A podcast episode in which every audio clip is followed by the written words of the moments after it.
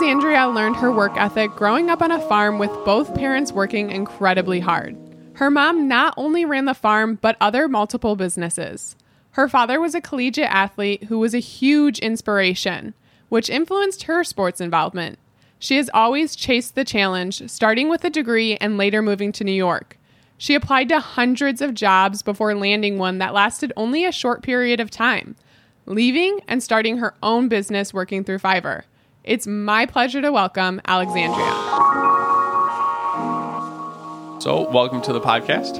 Oh, thank you. Yeah, absolutely. Uh, so, kind of to start off where everybody else does, uh, what was as far as childhood goes until like middle school? What kind of activities were you in? Doesn't necessarily have to be in sports, but if it is, that's okay as well. Um, my mom had me horseback riding starting at age two. Wow. So I was very active with animals from a super young age. Um, I was competitive at it until I was like 13 or so. Uh, and at the same time, other activities, I, I um, did a lot of arts and crafts, a lot Mhm. of painting, a lot of artsy, outdoor, naturey stuff. We would Yeah. like build things in the woods. I had a very like mystical, like woodland fairy. Yeah. upbringing. So, Yeah. as as far as being on a horse at two, how does how does that work out? I've seen kids on skis at two, but the skis aren't a couple hundred pound animals. Yeah, um, I mean, well, my mom had me on ponies, so Okay. it's not still a big animal to put your kid on, but Yeah. uh, my mom was just such a believer in animal, like just getting to know animals and that they're not as scary as you know people think they are. And I, I felt at a really young age, like I learned how to, um, I don't know, like get along with animals. And I Right. by age four, age five, I had I was able to ride a horse all by myself, and you kind of learn how to like vibe with the horse. You Yeah. can kind of like talk to each other a little bit. Yeah. Mhm. So what what is it like uh vibing with the horse or what what's the connection that you cuz I I think I've ridden two or three horses and there was definitely no vibing going on. It was not a comfortable experience. I was just happy that he didn't start running a lot. But yeah. Yeah. Um, well, okay, so I was kind of taught you actually like a proper horseback riding, whatever, you don't need to hold reins. You should actually be able to using the muscles in your legs Yeah. and your posture and your intention should be actually enough to tell the horse where you want the horse to go. Okay. And I kind of started to learn that as I got older. I'm sure that has like a big impact, honestly, uh, on the human I am today. Yeah. Um, but I mean, I don't know. We, always- I'm very like spiritual. Like there's energy being exchanged all the time, and I think if you get on a horse and you're sitting there going like, "Holy crap, I'm gonna die! Screw this animal! What the f?" Like I believe the horse can act like can feel you being Yeah. like that, as opposed to getting on the horse and being calm and being like, you know, hey, hey, buddy, like how are you? You know, like let's do this. Please don't kick me off of you. Yeah. So, um did you guys have horses? Did you have a farm near you? What was the scenario that you had going on? yes, I, I lived on a farm. Um, we didn't like sell any products in town though, so I can't really say that I lived on a I, like, but I did. So we had a farm. Yeah. We had a For barn. for most people they would call it a farm, but selling I guess is a different term for it. Yeah. yeah. So we we had a couple horses, a couple ponies, ducks, chickens, cats, sheep. I mean, all of it. Um, and at a young age, you know, my mom would teach us. You rise with the sun. You feed these animals before you feed yourself. That's just farm life, and you know, get over it, type of thing. Wow. So was it fun, enjoyable? What was did was it always hard to feed them first or that just became what the what it was? Yeah, it, it became like habitual. I mean, I'm sure when I was little, I threw tantrums and probably all the time was like, "But mom, feed me, I'm hungry." And Yeah. my mom's like commitment to like, "No, we do like the duty first, and then we will eat breakfast." I'm, I it became like my form of thinking almost. I think. Um, Yeah. and I think it was good for us to like not be selfish adults, right? Mhm. Because it wasn't all about me actually. So, and I learned that young. Yeah. Yeah. So would it be safe to say you probably don't get hangry too often or does that still happen? Oh no, I get hangry all the Okay, time. wonderful. Good to Yeah, know. oh, yeah. I'm not going to force my kids to uh, live on a farm then just to get No, that yeah, ability. Um, so then, uh, right as far as like the woodland stuff and being there, um, you said you were building stuff. What were you building? Did you have an axe? Like, what what did that look like? So my mom ran. Um, have you ever heard of 4-H? Yeah. It's a, yeah, it's like a naturey Girl Scout. But it's like boys and girls. Yeah. Um, she ran a little group. I don't even know what it was called.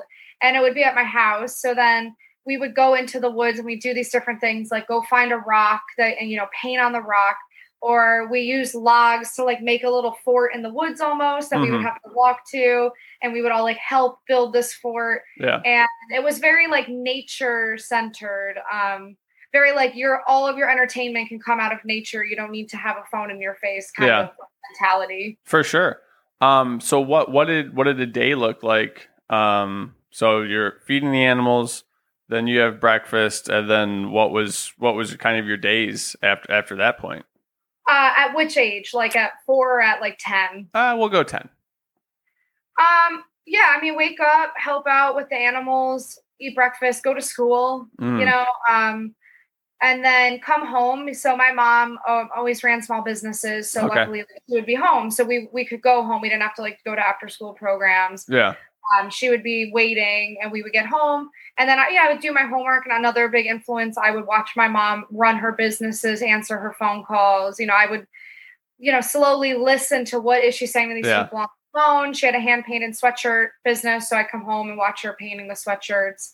Um, I would kind of get involved a little bit. Hand yeah, painting sweaters. So that would so we'll just say this is a sweater. What was she painting it on with? Like not acrylics. I don't even know if that's the right term.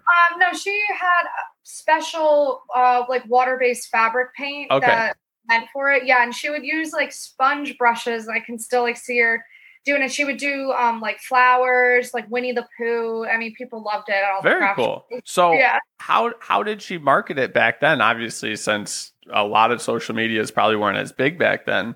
What was her her marketing? I, I guess it was just um building a name for herself. She went to every single craft fair. Okay. I would probably within like 500 miles of Albany. Yeah. And then people would count on her to be there the next year and then the next year. Wow. Um, so just kind of be, I think her marketing tactic was just like traveling a lot with it. Yeah. Yeah. Very cool. Um, yeah. so then were you told that you had to be home by a certain time if you were out playing? What was your kind of schedule? Was it strict or was it just, hey, got to be home by dinner? Yeah, my my mom was funny because she was lenient and then yet strict at the same time. So she really never told my sister and I we couldn't do anything we wanted to do. Like if yeah. I was about this, she'd say have fun. But she was strict by you will be in bed by like 9 p.m. and that's that. And I don't want to hear it. Ooh. So so we we can we could go frolic and do literally whatever we wanted. Yeah.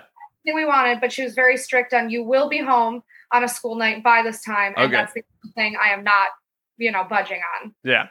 So yeah. school nights, did you ever test it? And what happened if you did? Um, I don't think I ever did because my mom kind of terrified me a little bit. Yeah. And she does in a way. She's like my best friend now, but she has like a little scary streak to her. So yeah. I really want to push just it. enough. there was just enough there yeah. that I was like, okay, no. yeah. Um, so as far as eating habits went, uh, was it home cooked meals? Were you picky? Did you even have a choice to be picky? Uh, what did that look like for you? Oh yeah, no, my my parents did not allow us to be picky, and I'm actually so grateful for that today because yeah. the people my age who were like, I wouldn't want to eat sushi. I'm like, you just look so dumb right now. But no, um, I have memories at like age five of when I didn't want to eat my tomatoes or something, and they did the whole, no, you're literally not getting up till you eat that.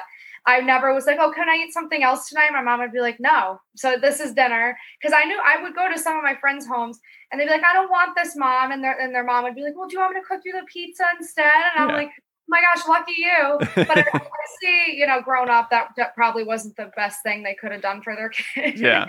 um, no, my my parents forced us, yeah, to eat a lot of different things.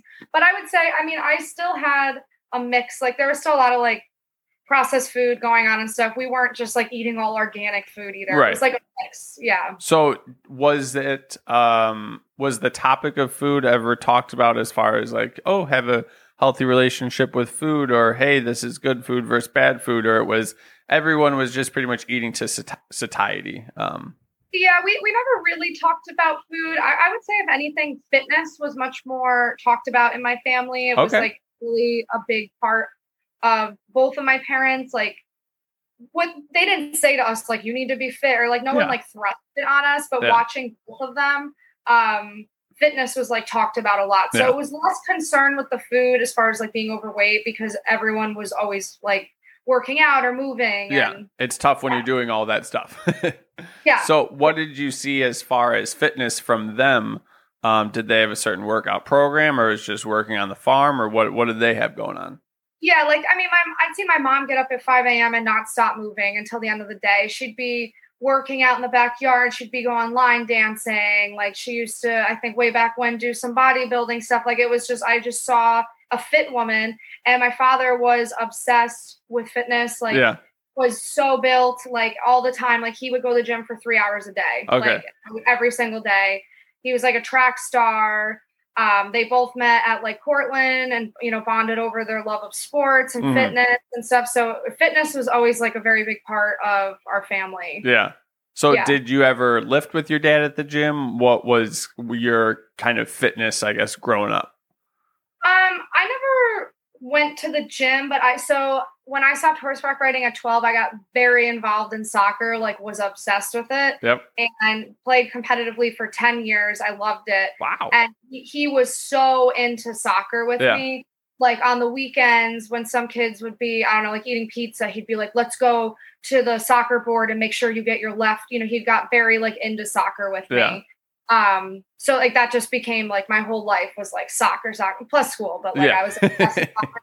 my yeah. sister was more into running so yeah she would go she started going to the gym with him when she was like 16 Nice. and he would help her with uh, her form yeah. and both of them, since they had lifted uh, competitively in the past, had all these random friends who at times would be like, "Hey, come to my gym with me. I'll show you a few things." Like Yeah. it was just, yeah, So when I when I imagine farm, like out well, I, I guess they are a fair amount close to us, but I imagine like 20, 30, 40 miles away from everything. But it sounds like you were pretty close to a lot of stuff.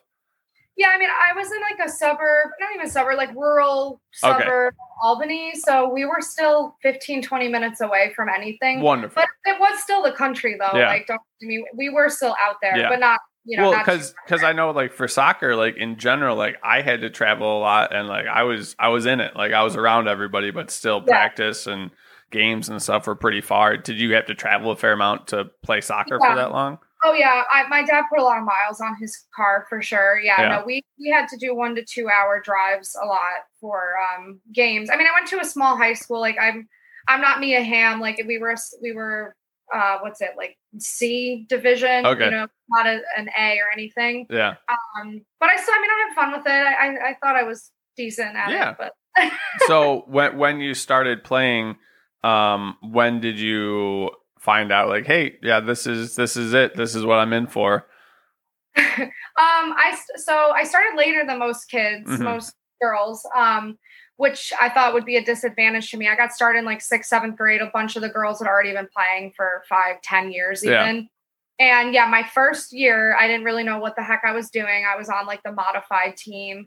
And then by the second year like i, I have a very intense competitive personality type probably very obvious by like my news articles and stuff. So i Yeah. was like okay i'm gonna i'm determined to be the best at this. So i would practice in the off season. I played in uh, indoor soccer. I played in the springtime my dad would be training me on the weekends and then by the next year when i showed up they were like oh, okay hang on a second and then that year they put me on varsity and skipped like jv That's fantastic. and then that's when i was like okay i must be okay at this because Yeah. they just did that for me yeah. um, so yeah i think that's when i realized like i could be decent at this Right. Well, and it, like for myself, I was one of those kids that I played for a long time growing up, but I never did. Uh, I, I I went to practices, like I went to the camps, I played in the games, so on and so forth. But if I was putting in maybe like a half an hour a day, like putting in some more effort and like skill based stuff and all those things, probably would have went a lot better. My parents were just happy I was playing, but like as far as still skill goes, like if you're putting in that extra effort, like it definitely pays off, even if you haven't played for five or six years on some of those people. oh Um, yeah it is. So as far as school went, um, was it was school just something you're happy to do and then focus on soccer, or what was kind of the balance there? Um, no, I would. i mean, I definitely was like a nerd with my. I love learning. Yeah. I love. I love writing. Um, so I would say I loved school and was just as competitive at that. Like, I mean, I was just like a lot. Like people probably thought I was a lot, but um, no, I I took school very seriously too. Yeah. So it, it was like all of it was just. Mhm. I I got to college and I was like, I needed like to go into retirement. Right, I was like so burnt out from the pace Yeah. I had kept. Yeah, I like relaxed in college a little bit. Yeah. So what what was the pace in high school? Was it because you just loved learning so much? Was it because you're like, oh, I want to get A's? Do you still remember the stuff that you learned, or was it more so for grades? I would say all of it. I mean, I do remember actually a lot of it still. I had a lot of really amazing teachers too. Like since I went to a small Yeah, public that's school, I- nice. yeah, it was small, but I, I really probably got a private level like attention from these people because it was small. Yeah. So I mean, that was nice. But um, yeah, no, I was comp- I was competitive in, in getting you know the best grades, Yeah. classic. But I also was obsessed with learning. Um, I, I had thought at the time like, oh, I want to go to an Ivy League. I want to go to Cornell. Like all of that mattered to me Wow. and um, it was funny because it actually came down to my final year. Uh, my guidance counselor convinced me to go to a state school instead, and she was like, "Just Why'd she do that? she because of the co- the student debt." Yeah. And I actually, and I know, you know what, like no judgment. I don't care where anyone went to college, but I actually am so happy that she told me that because Yeah. I came out of college with with very little debt that was gone by Oh, the time. That's Like- phenomenal. Yeah. Yeah. My my wife went to uh, community college for two years and then went to Columbia because there's only two programs that teach um, American Sign Language. So when she left uh, that wonderful school with a hundred thousand dollars in loans. Exactly, and honestly, I And that's ter- I mean that's terrible. But Yeah. no, I, I think I think I could only have been as successful as I have been as a freelancer, as a business owner today because I wasn't paying off debt. I, I oh, think that, absolutely.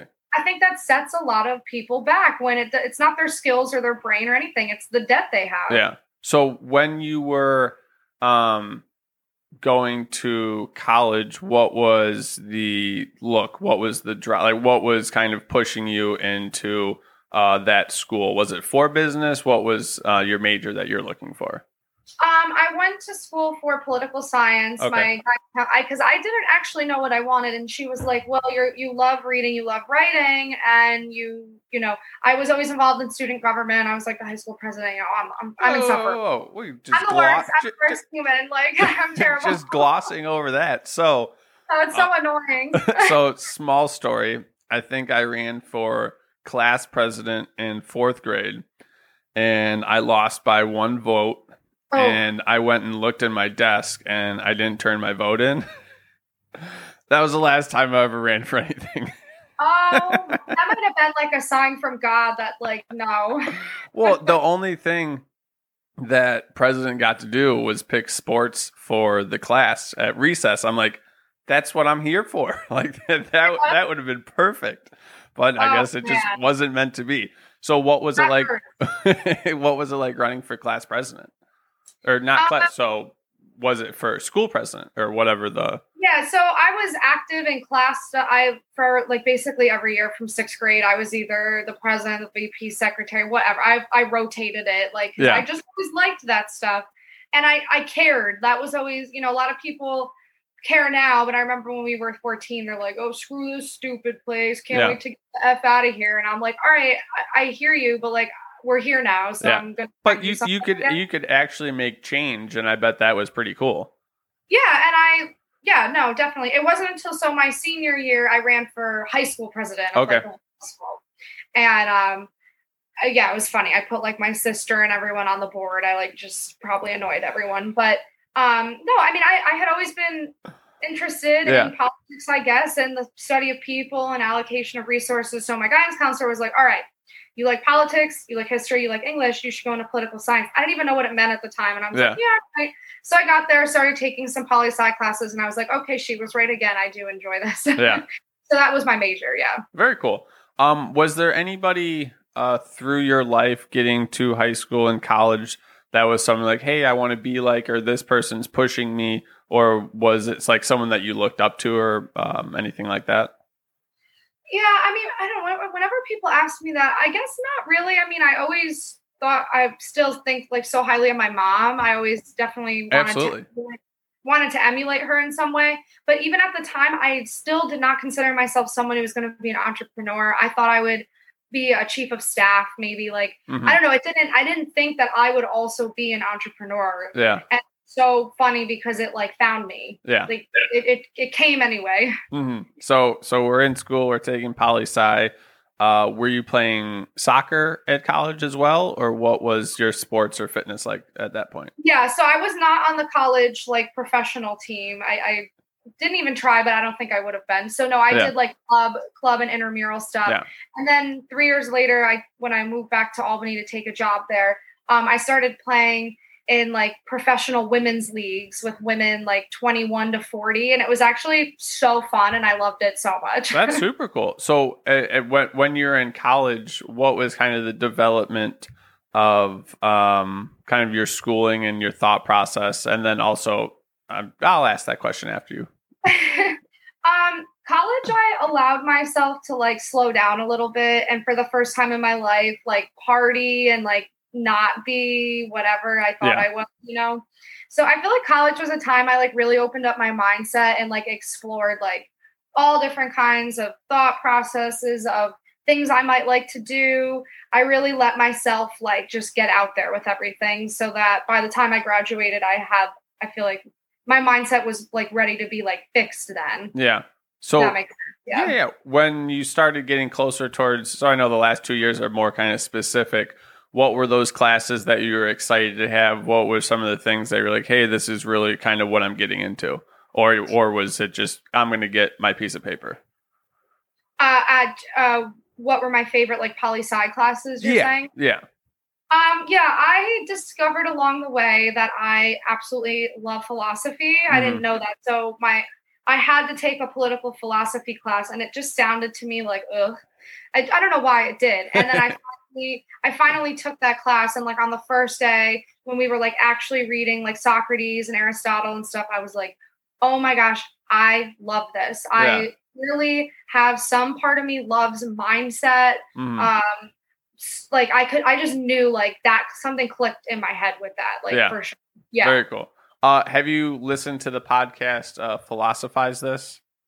so i'm so bad i don't listen to podcasts because i'm not like an or like i don't listen through my ears Yeah, um I, I really want to start getting into it though. Like I read all day long, so I read like podcast descriptions instead, oh, okay, yeah.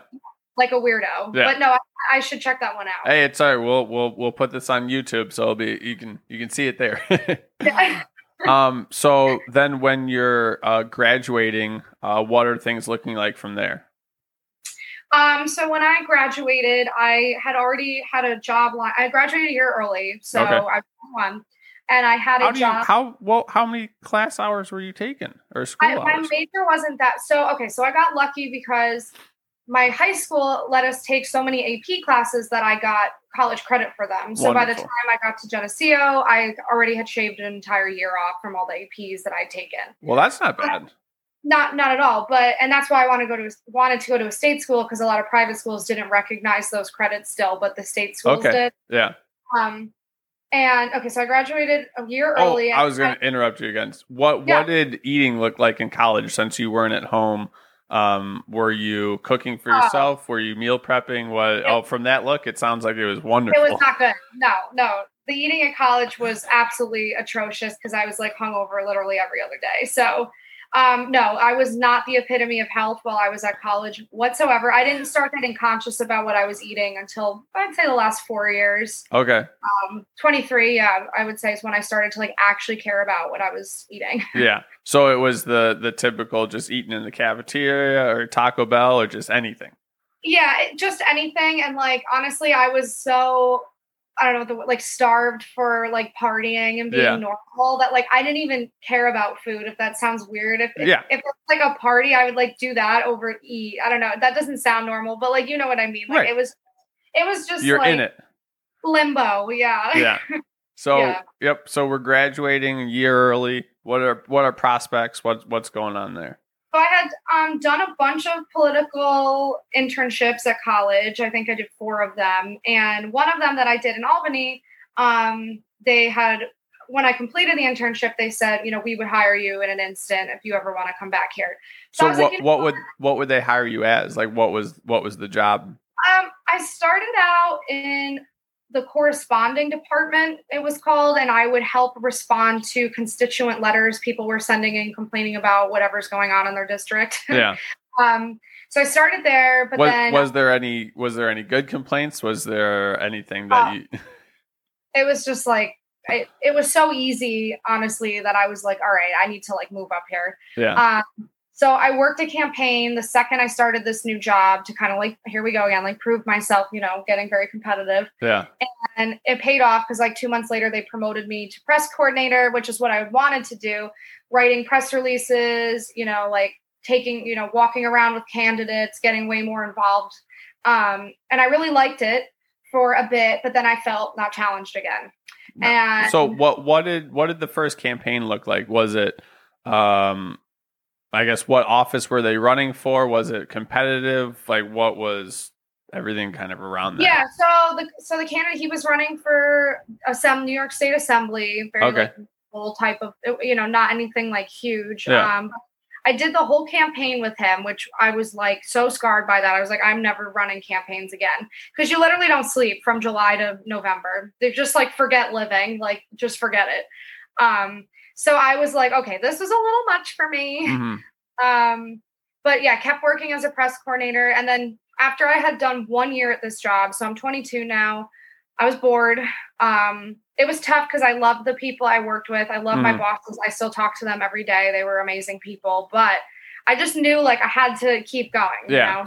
So so for someone that's not in the world of uh, politics, I guess, is running a campaign super hard? Like a lot of the politics I see around here, it's like the same people running, it's the same people getting into office.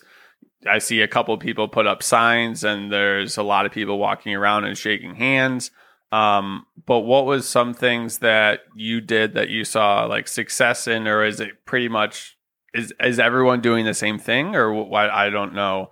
Um, Yeah, I, mean, campaigns are are tough. They're like mind games almost. It's like how many doors can you knock? Like how how much can you do without breaking? Because the more you get yourself out there in front of people, the more likely they will go and vote for you. So it's like, you know, it, it's it's a game of like how far can you push yourself? Yeah. And and I just remember being like, okay, I don't enjoy like being a staffer on this. If this is ever me one day running, of course I won't mind not sleeping June Yeah. to November. right. But doing for someone else, I was like, okay, I don't know about this. so so you're you're not really changing too many people's minds. You're saying, "Hey, I'm going to have around 40 some percent of the vote, but if I actually get them all out to actually vote for me, then I have a better chance of running." Like how do you pick where to go? yeah, I mean, I so being only 21, I was obviously working with higher up people who Yeah. were making these decisions than I was. But it would all be based on the data. They would get the breakdown of every demographic. I mean, the amount of information people have on other people is just like scary. Thank you Facebook. Yeah, yeah. oh my god. No, they would know like, okay, guys, in this pocket, you know, these people voted this way for this judge and this year, which means they might feel like they would make the calls on the data and then tell us right. ground, you know, like what to go do about it. Um, So so But- so a majority of the campaigns are just run off of data on who you can swing just a little bit, not just Yeah. If they're if they're on the other side, you know you're not going to get them, but it's just making sure that small group of people that you can swing over. that's all that, that's all it is and then also making sure your candidate doesn't totally screw up so bad and say the most offensive thing ever that they shouldn't say to people like it's just Yeah, I, like I was like I think there's just better things I can do with my time Yeah. like more impacts I can make in other as ways as as far as corruption goes, because if you're from Illinois, you're just you know it's there, but you don't. So, um, as far as like a lot of unions went, we understood that it was run by the mob for a while, um, whatnot, and they were taking money out of the union, so on and so forth. Obviously, paying politicians and stuff like that. Did you ever see anything, um, or hear of any stuff like that going on? Uh, or was that even was it so low that it didn't matter? Yeah I mean th- I mean I, I lost a little faith because there was yeah there was corruption on both sides uh, all the time so I was just like this is just I don't know what I'm Yeah. doing with So- so right now. what what what does the corruption look like? Say I'm going to donate ten thousand dollars, and like I have your ear, or what is what does that look like? I, I mean, I, I don't even know if I can really say, I guess, what I saw. um, Uh, I mean, I unfortunately witnessed um, sexual inappropriateness that was illegal based on people who were already on the payroll. That sh- it, it was just like So so I, I can't really say more. right, right, right, right. So Yeah. um not necessarily uh for gain of financial gain, it was more Yeah, just yeah. power. yeah, I didn't see any financial stuff. I saw Yeah. a lot of um, inappropriate behaviors. Yeah. I'll just leave it at that. Yeah. No, yeah. No, I mean you, you see that and that is in the majority of industries, so it's definitely not Yeah. not enjoyable. No, Um, and I was like, I'm wasting my time right now. You know, Yeah. like this is what what am I doing? Yeah. Like, yeah. All right, so we're we're moving past politics. We want we hear sleep is a good thing. Um, we want to find out more about that. Uh, so what was next for you? um, all right. So after a year of being there, I had decided that I wanted to move to New York City. Mhm. Um, Albany's only two hours away, and I was like, What what brought you? What what what kind of pulled you into New York? you know, I, I think I just like decided it one day, and like I'm stu- like I was stubborn about it. I was like, because I, I realized like Albany was not never going to challenge me the way I needed to be. Yeah, And I came to that conclusion at only 21. So, like, you know, I, I was like, okay, where can I go be challenged? Well, probably, I mean, not that it's the best city in the world anymore, but it, uh, to me, it was at the time. yeah, And um, I was like, I think I could be challenged in New York City. Like, why don't I go, you know, absolutely. why don't I go see like how I stack up next to these the big dogs down south? So um, I had just determined I was just like I'm gonna go challenge myself and that's it. I'm doing Yeah. it. I, I don't know why. I just wanted to. Um, so I always tell people I applied to I think 200 jobs before I got one. And uh, people always say like, oh, you know, oh, it's so hard to get a job and you, or whatever. I'm like, yeah, it is. But if you apply to 200 jobs, one does eventually call you back Yeah. if you want it badly. Well, and Um, and I think that goes back to the like the soccer and the practice and the doing the extra work. If like for me, if I, I, let's just say I'm not one for the extra work unless it's exciting, um, but like when I was applying for jobs, it was maybe like 20 or 30 and it was on like Indeed and I didn't really want it that much anyways and I was like oh this is impossible after like 2 3 hours. So Yeah. two, 200 jobs was it just any job? Was it restaurants? Was it what was I guess what was the, Um, the search? So I narrowed it down to they were all like government, political related, or PR, marketing, Got it. or event planning. Because I'm like I'm like a really weird planner person. Like I love to travel because I love to travel plan. Like Yeah. it's, real, it's a weird thing of mine. So I was like, oh, I, I feel like I could love event planning. I mean, probably not now that I look back on it. it was But, an option um, yeah. So one place finally called me back. I had also like not harassed. I messaged a lot of those managers on LinkedIn, so I think that's what helped because I was like, all right, Indeed isn't working. I got to make a personal Yeah. connection to people. So okay, so they hire me, and I won't name the company, no worries um, but it was a PR firm in New York City, and they service technology clients. So okay in the description, it made it seem like I was going to be able to do some writing, which is important to me, like being able to do something creative. I was Yeah. going to be able to make social media posts. And I was like, all right, this sounds cool. Hmm. Um, the pay was absolutely terrible, but I didn't care. Like, I was like, I'm going to go, I'm going to go to New York. Like, I'm going to do this thing. Um, so I went down, and four weeks later, I quit because I have never felt more spiritually attacked in my entire life than I did at this job. yeah I felt like my soul was escaping my body. Like it, it was not good. So so when you first started, was it were you just pretty much another body that was going to be doing kind of what they wanted, or were they allowing you to be creative, or what was the feel when you got there? It was another body, and they had completely lied in the description of the job. And um, Oops. Oops, and that was a little startling to me. Um, the people who worked there were very nasty human beings. Yeah. and they put me at a desk in a corner facing a wall and nobody talked to me nobody you know and it called me naive i guess coming from the farm right i'm like Right. hi hi and everyone's such an a-hole that i couldn't even believe it and i remember i like do not cry and i was one day like at my computer and like tears just started coming out of my face onto my keyboard. I'm like Yeah. texting my mom the most dramatic things. I was like, I feel like I'm a caged fairy and they're plucking my wings off of me. My mom was like, Are you okay? Like, what is going on Yeah. here? Yeah. And so what did what did they have you doing? Just writing? I don't even. me they had me like organizing Excel spreadsheets where if you kn- know me, I'm terrible at those things. That like that sounds very mundane and boring. Ter- I'm I'm that has never been me, and nor have I ever advertised. Like if you're someone who likes to write Yeah. and give speeches and whatever, you're probably not also someone who likes to like organize numbers and names in an Excel file. It's just like Yes. probably not what you you want to do with your life. And I I I hated it. I hated it so much, and I was bad at it. I think that's also why I hated it because they were having me do things I'm bad at Right. um, and nobody wants to do things they're bad at No. you know nobody so my self-esteem was like plummeting oh my god it was so bad like the final straw was the holiday party And mind you i've only been there for four weeks and i think one issue with this place is it was 90% women worked there there's no men And I Interesting. i don't think that's good a good thing uh, and what what was way- the vibe? it, it was very gossipy and nasty. Like, I mean, it, it was like a sorority. Like, Yeah. I, it was terrible. And I have no issues working with men or women, but I think it's, you know, a balanced workplace is probably healthier for everyone. Yeah. I had just come from a male dominated Yeah. thing. So I was more used to working with men.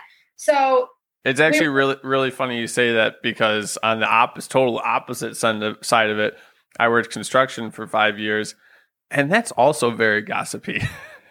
because it's all guys. Yeah. Oh, I'm sure. I th- I'm sure it is. I'm sure when it's all one sex, yeah. it's so good. So, um, yeah, no, and it was the final straw. We were all getting ready for this holiday party, and my salary is thirty six thousand dollars a year. And if you know New York City at all, that's unlivable, Yeah. basically. Were you So, commuting or were you staying in somebody else's closet or how were you affording? I- was staying in like a shitty, sorry, a crappy apartment? no, that's fine. You can swear. Oh, okay, a shitty apartment in Brooklyn, way out where it's not even safe. Yeah. It was none of it was glamorous at all, trust me. And we're, we're all getting ready for this holiday party, and like it, I felt like I was like 12 again. We like all go in the girls' room and like everyone's putting their dress on. And I put on a dress I thought was I liked. I don't know, I got it from Forever 21. It was like $15 because I had Perfect. like, money. Yeah. And I like walked out, and one girl's like putting on her makeup, and she was like, "Oh, where'd you get that dress from the local Goodwill?" And like they all started laughing, and I was just like, "You know what? F all of you. I am done here." And I just remember being like, "Okay, nope, I'm not doing this." I and I remember thinking like, I have to have enough self respect for myself to recognize that this is a toxic work environment, Yeah. and I need to go quickly. Yeah. So um, that that I went to the party, had fun by myself because I was just determined to like drink their wine and then dip. and that Monday, I was like, I cannot go back into this place. I can't even go in and look any of them in the Yeah. face. I sent an email to all of them, basically saying like, thank you for being the most unwelcoming people I've ever met in my entire life. I'm leaving all my things there. I literally cannot walk back into this building. Have Mhm. a good one. yeah. And I was done. That was it. Goodbye. So then, did we have 200 more uh, emails going out to to find work, or what? What was our next step there? No, so then I had a, a mini emotional breakdown of some kind. Although I wouldn't even know if I would call it a breakdown because I felt so free. Yeah, Um, that I went to three different museums that day in New York City, the free ones, nice. and I, walk- I walked in because I've art has always been very comforting to me. It's oh, it's part of my family. I don't know, just being around art makes me feel comfortable. So went into these museums, looked at all these art everywhere I went. Went to the Native American Museum, went to a folk art. Like I, I just took it all in.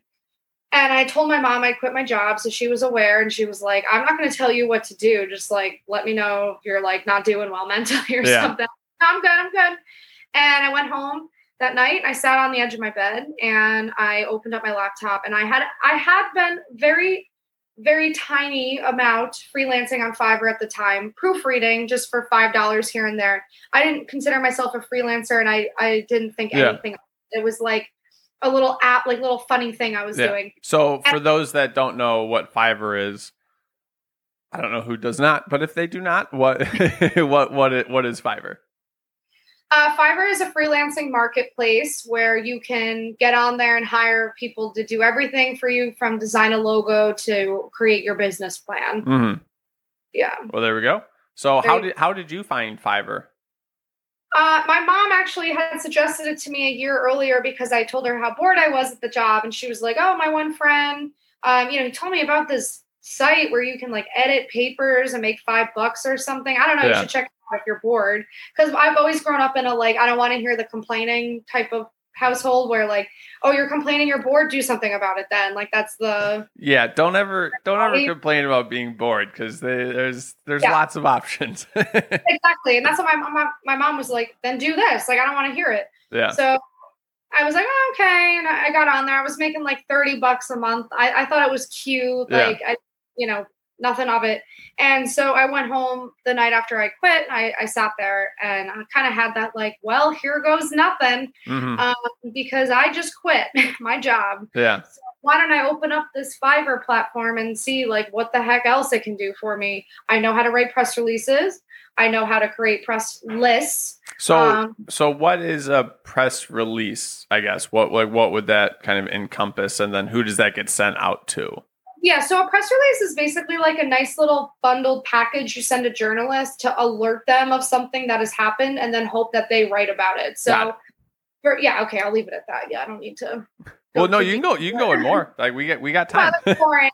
it's boring. It's just like, oh, you know, if like a politician um, does like a a ribbon cutting for a new business, you know, you write it and send it out to news channels and say, hey, I thought you might want to know so and so has, you know, done this. You might want to cover it. Um, Yeah. so I was like, ah, I already know how to do that. Why don't I open this? You know, why don't I just see what happens? Mhm. And that that was the start of everything. Yeah. That was the the floodgates opened for, For the rest sure. of my life. So be- before we get to the floodgates, um, what was it like living in a not so safe part of New York? Um, I didn't love it. My parents didn't love it. Um, I would use any excuse to go see anyone else I knew here to get out of that area. I only Yeah. lasted six months there and then I moved. Yeah. yeah, I was not into it. Um, as someone who grew up on a farm, I didn't love people like following me home from the subway. It wasn't wasn't my cup of tea. That's not ideal. My friends who are from the, the tri-state area down here aren't Hmm. fazed by any of that because they Really? grew up. They're they're all like, "Oh, you're fine. You're gonna be fine." I'm like, "Am I gonna be fine though? Like, why is he following me?" And they're Yeah. like, "You're fine." I'm like, "I don't know if I'm fine." He's making sure I get home safe. I'm sure. I'm sure. Oh yeah, sure he is. Yeah. So what was there any like gunshots? Was there any robberies? Like it, was- or it was just the environment was like eh. I mean, the envi- environment was creepy. Nothing happened to me or my apartment, but I I heard gunshots. There were cops all the time. Apartments were set on fire all the time. Like it was just like not great. It wasn't great. Oh, that's that's not ideal. Apartments getting set on fire. no, I, I didn't like it, and I don't know. I I know a lot of people. It's kind of this weird phenomenon. I know a lot of people that if they grew up super rich, um, they almost like living in these like weird Yeah. hipster. And I'm like, I I am a hipster myself, so I'm not hating on the hipster side Yeah. of them. Like they almost like to like flirt with danger. 'cause I, I don't know because Yeah. they're like so removed from it. Maybe I don't really get Because they don't really know it. don't really know it. So Yeah. I'm like, um, you guys have fun with this. I'm gonna go live where I'm not gonna get shot. yeah. So so Fi- Fiverr opens when you make a uh, press release account. So you say what you're gonna do, how much you charge. Like what were you charging out of the gate? Was it ten dollars, fifteen dollars? Yeah, I think I think I did fifteen dollars for 300 words, and then a bunch of add-ons. So I, I soon discovered I had like a knack for sales stuff. Um, and the more I explained it to people, like, or my my mom would be like, "How did you know how to do all that?" I was like, "I don't know. I maybe listening to you." Yeah, that's what I was gonna say. You had a good role model there. Yeah, I mean, I, I would I would have on my press release fifteen dollars for three hundred words. Yeah. and then I would have an, an extra. Hey, for twenty five dollars, I'll mail your press release out. I'll email it out to people. For another ten dollars, I'll also write a blog for you. If you buy five, I'll give you the fifth one free. Like I started and like doing all this crazy pricing stuff, Yeah. and um, it worked. It worked, and I started opening more services. I opened blogs. I taught myself how to write website content. I taught myself everything. I became obsessed with Google and just Yeah. learning I never even took an online course, not once. So what did what did your days look like? So day one or day at night one, we're on Fiverr, we're opening this up. How quickly did this start taking off, and how much of your time was spent um, doing all this? I mean, it started to get traction pretty quickly. I would say two months in, it was starting to get to the point where I was overwhelmed with how much work I had. Not a bad Um, thing. Not a bad thing. No. Um, I, I would say that first year I worked way too much, but at, at the same time, I would never take that back. I think Yeah. I need to do that. So um, I was doing 12 hours every day. Wow. um, because I was it was exciting. Like, Yeah. oh my god, I'm own boss. I'm only 23. People are paying me. I can make my rent. I can stay home. I can go for a walk if I want. Like, this is insane. Yeah. Like, like I was obsessed with it. I was obsessed. Yeah. I loved it. So Yeah. did did you have a lot of um uh what like, what were you doing when you weren't working? Did you have friends that were also doing the same thing? What was your environment around other than working? Yeah, yeah. Um, most of my friends were not entrepreneurs at the time, so that part was hard. Yeah. I think. Um, I definitely felt resentment from some people um, that were, you know, like because I get to like frolic around Right. and do it. You're so lucky. You're so lucky, even though you know, like nobody knows like what went into having. Yeah. Them. hey, Um, tell them to listen to the podcast, then they'll know. Yeah. Well, it's funny now because everyone is kind of becoming a digital nomad, whether they want to or not. Right. So it's like same people now are kind of like, oh, do you have any tips for whatever? And I'm like, oh, hello. How are you? yeah, if, Um, you, if you look at my Fiverr, these are my rates. yeah, exactly. Right. I know. If you want to book a consultation, let me know. Yep. Um, yeah, no, I definitely felt very alone. I I would say with all of it, um, nobody else was doing what I was doing. Yeah. nobody else that I was with was doing what I was doing. Um, so I didn't really have anyone to like talk to about it. Um, I've since changed that. I Yeah. now, you know, of course, naturally, since then, I've made sure to add like 50 amazing entrepreneurs to my friend circle now. And, Yeah. and took some time though to get to Yeah. do that. Yeah. So so how did you get a hold of them? Was that on uh, social media? Was it in New York? You guys just saw people working in their windows and like, hey, It actually has been entirely through social media. Okay. A lot of them never even met in person, and it was actually fun. So a few weeks ago, I went to Florida and met like ten people I do business with all the time. I had never met them in person. It that's was awesome. so funny because I've known these people for years through Yeah. the computer. So it's like seeing them in person is like it's like so funny. This world we live in today, like. yeah. It, it, I know here you are. I know you so well, yet I've never met you in person. So it's like kind of awkward. Right. Um, but no, I've met all of these people through social media. They we've all found each other from TikTok, from articles, from Instagram. Mhm. You know, we've all kind of found each other. Yeah. So how many um options or uh things can people have you do on Fiverr? Like what's your have you made it smaller? Have you made it bigger? Like what's the options look like on there? Um, I think I have 13 active gigs. There's a lot of things you can get from me on Fiverr. Yeah. um, I've yeah, I mean over the years it's taking me taken me years to learn all these different forms of writing. I Mhm. couldn't learn them all at once, but I mean now today people can buy mini ebooks, they can buy blogs, product descriptions, editing. I'm here and happy to help you. Yeah. Like any smart business person, I do have individuals assisting me now. Mhm. Um, but I didn't for the first three years. So I'm always Yeah. careful I mention that. People are like, "Oh, you oh you outsource your writing." I'm like, first of all, no, and second of all, I, I it was all me for even four years. I would Yeah. say. Yeah. Yeah. Um But like business person, at some point, you how dare how dare you? Yeah, um as far as uh health and nutrition goes, what did that look like um while you're running your business and just trying to get everything under control?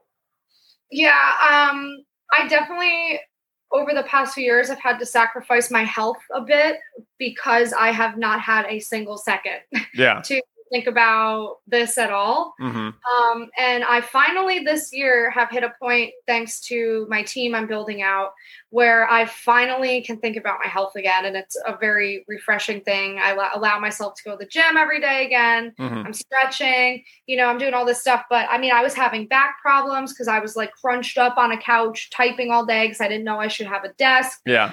Um, I was just like buying sushi at the local market because I didn't want to cook. Yeah.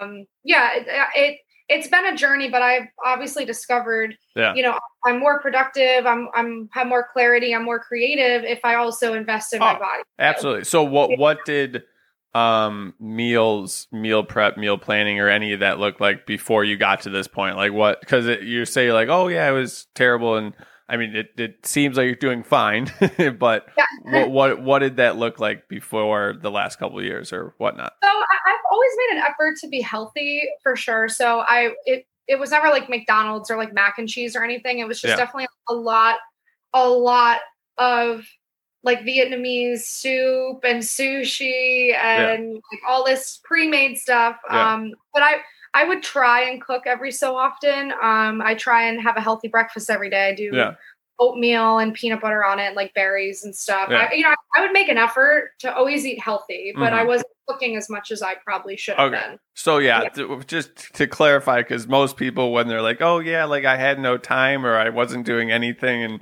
and, and then you're saying, oh, well, it was a healthy breakfast and then sushi and this stuff. Like, that's not outrageous No. by any means. It's never, it's never been outrageous. No, I mean, I It like, wasn't college. no, no, no, yeah, no. I, I made an effort after college when I was working in Albany, sitting at a cubicle all day. I started to gain weight slightly, ever so slightly, and Okay. I was like, okay, what's going on here? And when I came to New York, I dropped it immediately because of the walking and Right. everything. Yeah. But it was that scare, that little scare was enough for me to be like, I need to actually care about what I'm shoving in Yeah. my mouth. So Yeah. so what did that look like in Albany in the cubicle? Was it like a week? Was it two weeks? Was it month? Was it your clothes? Was it the mirror? Like what was that kind of where where did that scare come from? Uh, just the, the scale. Yeah. There's, yeah, it was just watching it like creep. Yeah. creep. And I was like, I don't like this. Yeah. Because people are like, oh, when I go to college, I had the freshman 15. I'm like, I did not because I was running around like constantly. Right. So Yeah. I, I, that didn't happen to me. It started happening to me being sedentary and not moving Yeah. because I was so used to moving my whole life. So Yeah. this whole not moving thing, I hated it. I hate- yeah. Well, and, and I think a lot of people they'll be like, okay, like I'm going to work out one hour a day, and then the other sixteen or fifteen other hours they're sitting It's at a desk. enough. Yeah. It's not, it's not enough. And I've been allowing myself now uh, two hours at the gym because I'll do one full hour of just walking. So I'm a big believer in walking. That's great. I think, I think is much more important than people realize if you're not walking. Right. And the other hour, also, you know, it's like I'm trying to really help my body out again here. Yeah. Yeah. And, and I think a lot of people, when they start working out, it's like, oh, I just want to lose weight and shortcut to kind of being healthy. But if you have those healthy habits in place, then you're, it, then it's hard to not be healthy. but I, I think you definitely had the right, the right mindset for sure. Yeah. Um, so what, what does healthy eating now look like compared to what you were doing? Um, like the sushi, the Vietnamese and Um, I would say I've I've upped it a teeny bit. Like I've recently made more of an effort to cut out dessert because I Mhm. love sweets. So I like if I don't, you know, make an effort with that, it's not good. Yeah. Um, I've tried. I've been better. I cut out way more desserts now, and I do try and cut back on the dairy when I can because I've seen all those scary documentaries that are just terrifying. And I don't Yeah. eat red meat. Yeah. Um, I've also seen Ooh. that in those documentaries Ooh, why not red meat? from these documentaries I've watched. It- It's like people will say to me like, "Oh, well, give me a steak," and I'm like, "Listen, I'm not like hating on the concept of steak, and I do love animals, but I do also understand like we need to get protein from them." Yeah. But it's these documentaries I've watched that tell you what is in the steak is freaking terrifying. So, so is this is this game changers? Is this who who are we? Yeah, I don't even. I've watched like all of them. That's one of them. Like the, I don't even remember the title. I watched another one the other day that was just basically like directly linking all of the, these animal byproducts to cancer, Yeah. to breast cancer, to hormonal changes in your body, Mhm. to be pre- a precursor if you're going to have children one day, to like having issues in the children. And I'm like, oh my god. So I Uh. I'm I'm I'm trying to work on a concept that doesn't take 10 15 minutes to explain, but it's everybody makes a decision based off of the last 15 20 30 years of their life. So even if so especially in politics, like if you give someone facts, they're going to determine their opinion based off of those like last 15 20 or 30 years. Um, so what type of information would you need to hear to be like, oh, red meat isn't that bad? Would it be a uh, fact by fact, uh, fair fact checking of that um, uh, study? What, what what do you think you would need to see to kind of switch your your mind on that? I, I think my I'm very like sour towards all of this because all these documentaries have shown they're all in bed with each of the um the brands that like the cancer society i'm like blanking on all their names Yeah, no, for sure. they all pay each other so like seeing them all on each other's websites i hate so i think if there was like ever something that happened where it made it so that these nonprofits couldn't it's like the money thing Right. that makes the most suspicious of it Yeah. yeah i don't like that and i also like am just convinced that like i don't know they're just trying to feed us all crap for i won't get into conspiracy theory, so i'll stop but I agree. So, uh, so as in, i don't want to get shot um, so you think the stuff that they're putting in the red meat is the negative stuff, and their goal is to sell you beyond meat, or what do you think? Like the the goal of someone funding uh, red meat is bad. Like, what do you think their goal is? I mean, I think there's a lot of goals. I'm like afraid to say what I think some of them are, but Yeah. I just um I don't love the hormones that are in the, meat. I think the hormones are messing with both men and women. Mm-hmm. Um I think because they've said there's a lot of estrogen in this meat. It's not the other one, it's estrogen. Yeah. So it's like guys are eating estrogen. That's like just disgusting to me. And women are eating estrogen, which is also not good. You know, it's like it's it's I, I just I don't know what their goal is by Yeah. feeding estrogen, but I think you can make I don't know. I'm gonna leave it there. You can maybe draw some conclusions. I think they're purposefully Yeah. feeding estrogen though. I am gonna say that. Okay.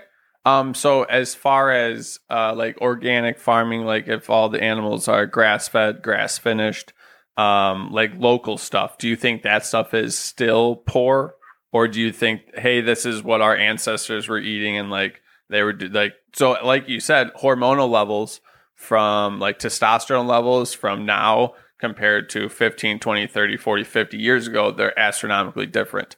Um, so yeah. So, do you think that the natural farming or organic stuff, you'd be okay with that red meat, or you think all red meat is kind of a little I would suspect? I always say like when the day comes when I live in a house somewhere, I'm meeting all of the local farmers and like scheduling like drop offs of all of their food because Great. I think if they're not, yeah, being injected with all of this crap, I Mhm. have no problem with it. However, I mean, there are some things beyond our control. Like they said, the soil we're, we're using today, it has like 25%, and this is just talking about vegetables and stuff now. We're, we're only getting 25% of what our grandparents got 100% of nutritional value. So it's like, hmm I, I think we're, it's, there's only so much we can do, but I would absolutely buy from a local farmer who doesn't inject their animals psychotic hormones. Like, yeah. So Yeah. it's it's it's not the uh, red meat itself; it is the process that it goes through Yeah. to get No, to I'm your table. like, Yeah, I don't think like oh red meat's going to kill me. I, I I miss red meat, but I mean they said red meat is like the worst offender with all the stuff that they're putting in it. Yeah. I mean it's chicken and stuff too, but they were saying you know the red meat is like so bad. Yeah. Wonderful. So glad I got that cleared up. Uh, I'm doing uh, carnivore at the point, so uh, I've just eaten meat for the last two weeks. Wait, really? yeah. So I've Oh, I've done wow. I've done this before. So the the reason, um, long story short, I used to do a lot of diets because I'm like, hey, I want to look like I'm in good shape rather than just being like athletic. Um, so then like I would hire coaches and like they'd give me a plan and be like, oh, this is going to take a couple of months. And like after a couple of weeks, I'm like, ah, no, this is boring. Um, so then I became a coach, figured out what's working and what's not. So I didn't really do diets. Um, but people are still doing them. So now I will do them and explain to them like, hey, yes, you can lose 10 pounds in a week. But for since I'm just eating meat, like my glycogen is going away, which is a lot of water weight.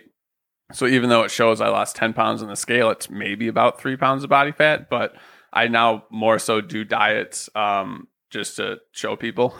so No, no. I mean, I think meat is is very Yeah. important for male body. Like Yeah. I think men need to eat meat, but they're being like poisoned by it today. Yeah. So yeah, and, and I would say definitely the levels, depending on where it comes from, can be great. If you're getting wagyu or if you're getting other things of that nature, like if we're getting from Tyson, eh, maybe not the best. Um, but yeah, for sure. No, Um, and, and the animal cruelty side of it too. Like, I mean, Oh, with these 100%. companies, it's just you know, I I can't even watch the video. So Yeah. like it, that it all goes hand in hand. Yeah, For sure. Um, so as far as the uh, workouts and stuff go, do you have a plan? Do you follow somebody for that plan, or where did you get that information from that has given you this decision? Um, so I'm lucky because my sister is a NASM certified personal trainer and nice. uh, nutrition coach. so her, my sister, I'm hey, very there you go. So Yeah. does she write out a plan for you? And then if she's writing out the plan, what's the goals that you're giving her that she's kind of writing for you? Um, I feel like I mean my goals are always just to stay lean. I, I'm never like I, I like like carrying some muscle on my body, so Yeah. it's I, I like like lean. Like I'm never trying to be like a little tiny stick like frail girl. Like, Yeah. there's nothing wrong with that. If you want to be that, that's fine. But um, I always just want to stay lean and um, you know filled with vitamins, minerals, and strong. I want to. Yeah. I like. to be- I like to feel like if I had to, I could like get myself like get a boulder off of me or something. There you go. So Yeah. do you do a lot of deadlifting, benching, or it's just pretty much she programs a lot of variety of stuff for you? I do all of it. Yeah, I, I do all of it. I work out, try and work out every you know section of my body. yeah. today I did legs. Um, today I'll probably do like chests and back or something. hmm Um, every day, like I do a bunch of push-ups. Like I never want to be in a position where I can't do a push-up. Yeah, Like that just that would make me feel very like I don't know. for sure. Yeah. So what does um I guess so when did you get started in uh TikTok, I guess? And and what did you see from that?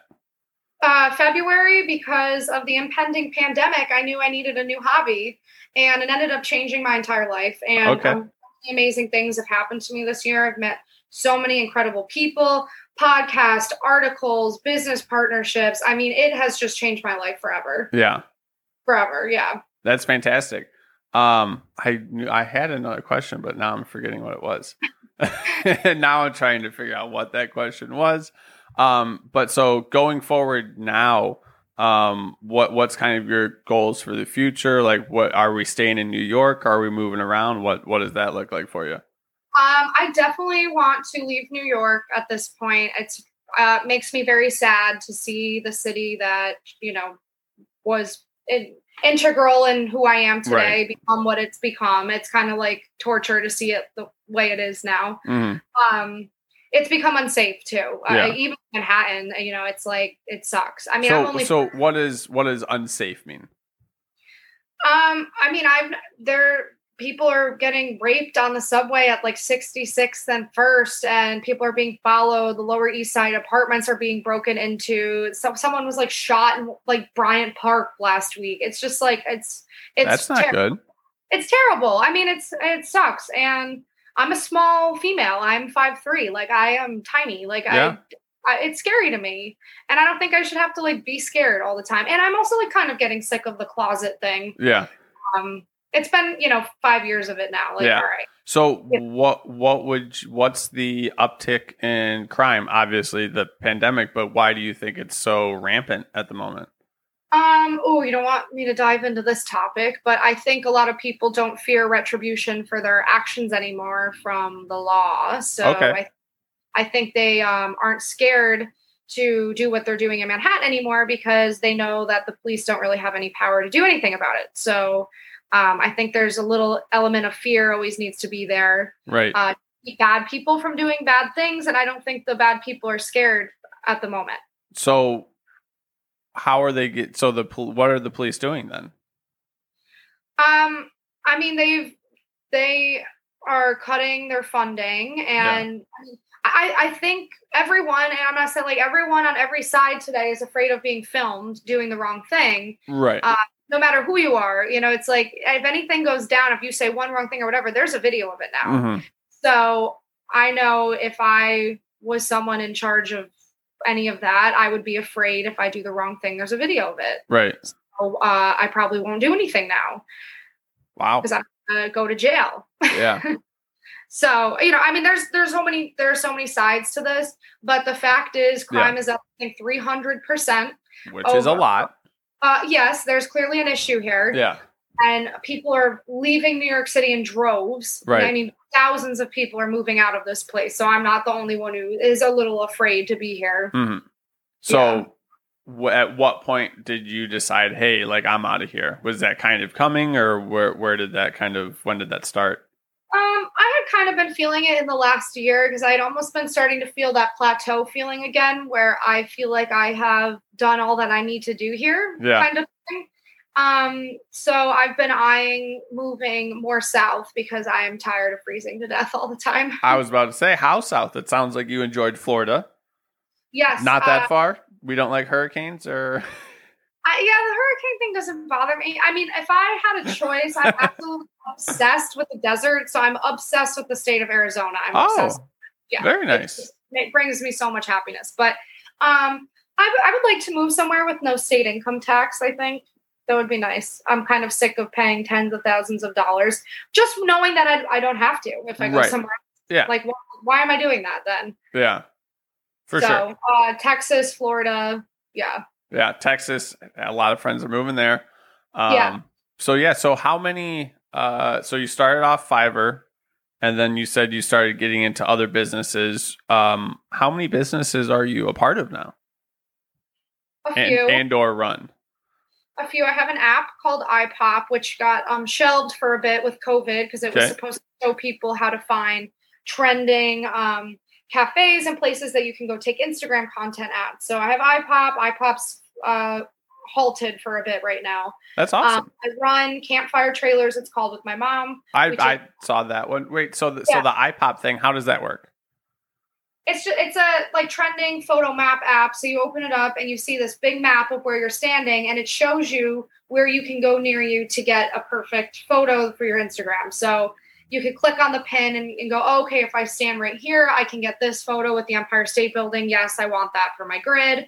Um, Damn. you know, whatever. Happened to launch it at a bad time. Uh, launched in February, and here we are. So I have to kind of re revisit that one. Super um, cool though. Yeah, I, yeah, I could have been. I mean, we'll see. We'll see. So, uh, if you don't mind me asking, how long did it take, and how expensive was that?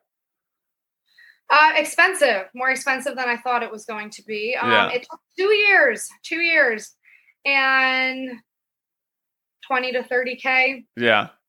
Um, but I, I mean, there's still absolutely a use case for it. Oh, for I've sure. Been kind of, I've just been kind of waiting to see, you know, like wh- how all everything plays out with COVID, with politics, with everything. Yeah.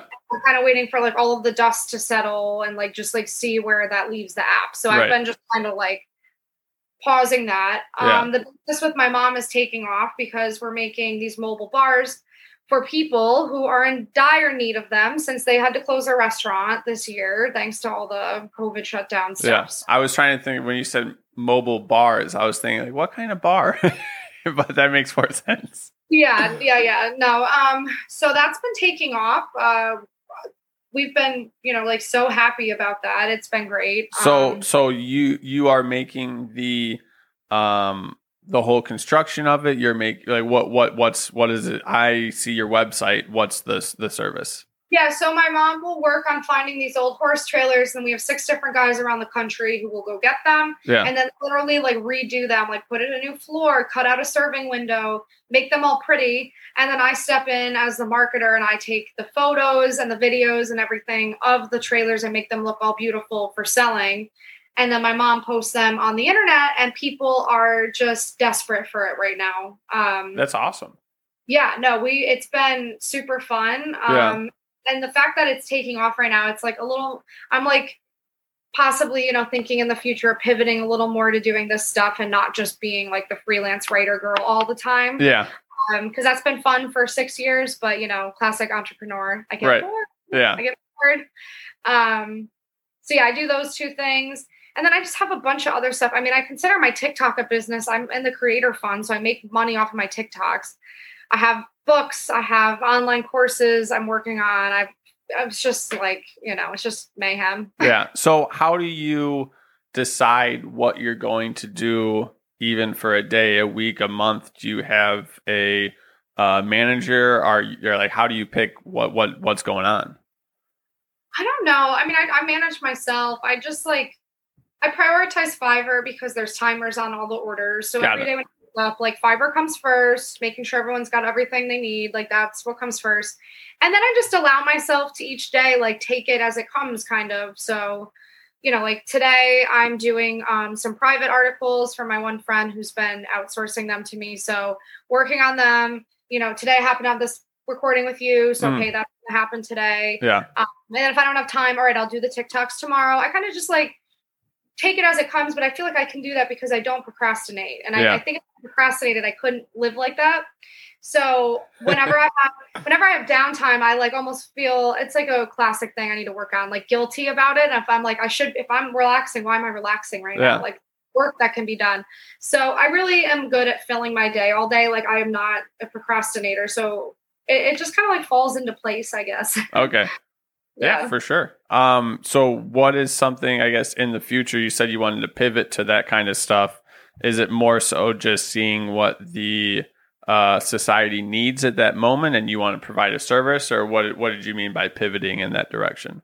Yeah, I mean, well, it's like as this business takes off with my mom, I mean, if we get 5, 10, 15 more people countrywide who want to be involved with this, you know, I'd possibly step into a role of traveling every week to check in with the teams, Yeah. take photos.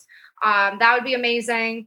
There's um, a fun thing we have going on with it. I can't really say much about, but uh, a TV channel is interested in it, possibly. So that's on deck for next year. That's super cool. do they yeah. come to you or do you send them a hey, this is what we got? Do you pitch them or how does how do they find you? they found me on TikTok and they actually were interested in talking to me about other things. Yeah. And I pitched them on the phone about my family business I thought they should know about, not thinking it would go anywhere. And Yeah. here we are. So crazy. Um, I want to write my own book finally. That's about everything, my life. Yeah. Um, that's on deck. You know, I mean, uh, I always have 5,000 things I want to do. That's fantastic. Yeah. Um, so yeah, is there anything else? So if anybody was to uh, come here from the podcast, how would they find you on your platforms? I would say the best places to follow me on social media, just to like contact me or see what I'm up to, is TikTok and Instagram. Um, so my TikTok is Alex Fasulo Biz, B I Z, and then my Instagram is my full name, Alexandra Fasulo. And um, I'm on both of those. Actually, today's Tuesday, so at 6 p.m. I have my little show on Instagram. I call it the Freelance Fairy Tales. Wonderful. It's cute. Um, so people can catch me every every Tuesday at six, and I answer every everyone's questions they write in. It's always pretty entertaining. Um, I answer DMs. I'm here to help people, so say Mhm. hi. Yeah. That's fantastic. So yeah, to to finish it up, uh, what is your definition of health? Not the definary definary uh, definition, not the dictionary definition, but what is something that you strive for as far as health? Like what what are you looking at?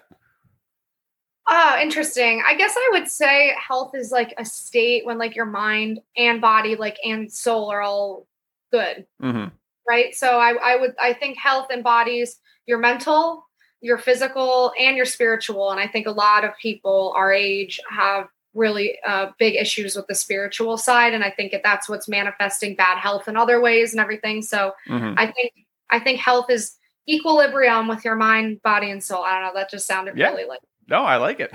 really intense right now yeah yeah, no, I like it. Uh, and then the last thing is, what's something from your life that somebody listening to the podcast could kind of take away uh, that should kind of help or benefit their life? Um, I would just say I am just a girl who grew up in a farm uh, outside of Albany, New York. I don't, I, I wasn't handed $10 million to get started doing what I'm doing. So if I can mm-hmm. do it, you absolutely can too. And the only difference between me and you is our mindsets, and anyone can change their mindset if they want to. Ooh, love it. Well, thank you very much for coming on the podcast. Yes, thanks for having me.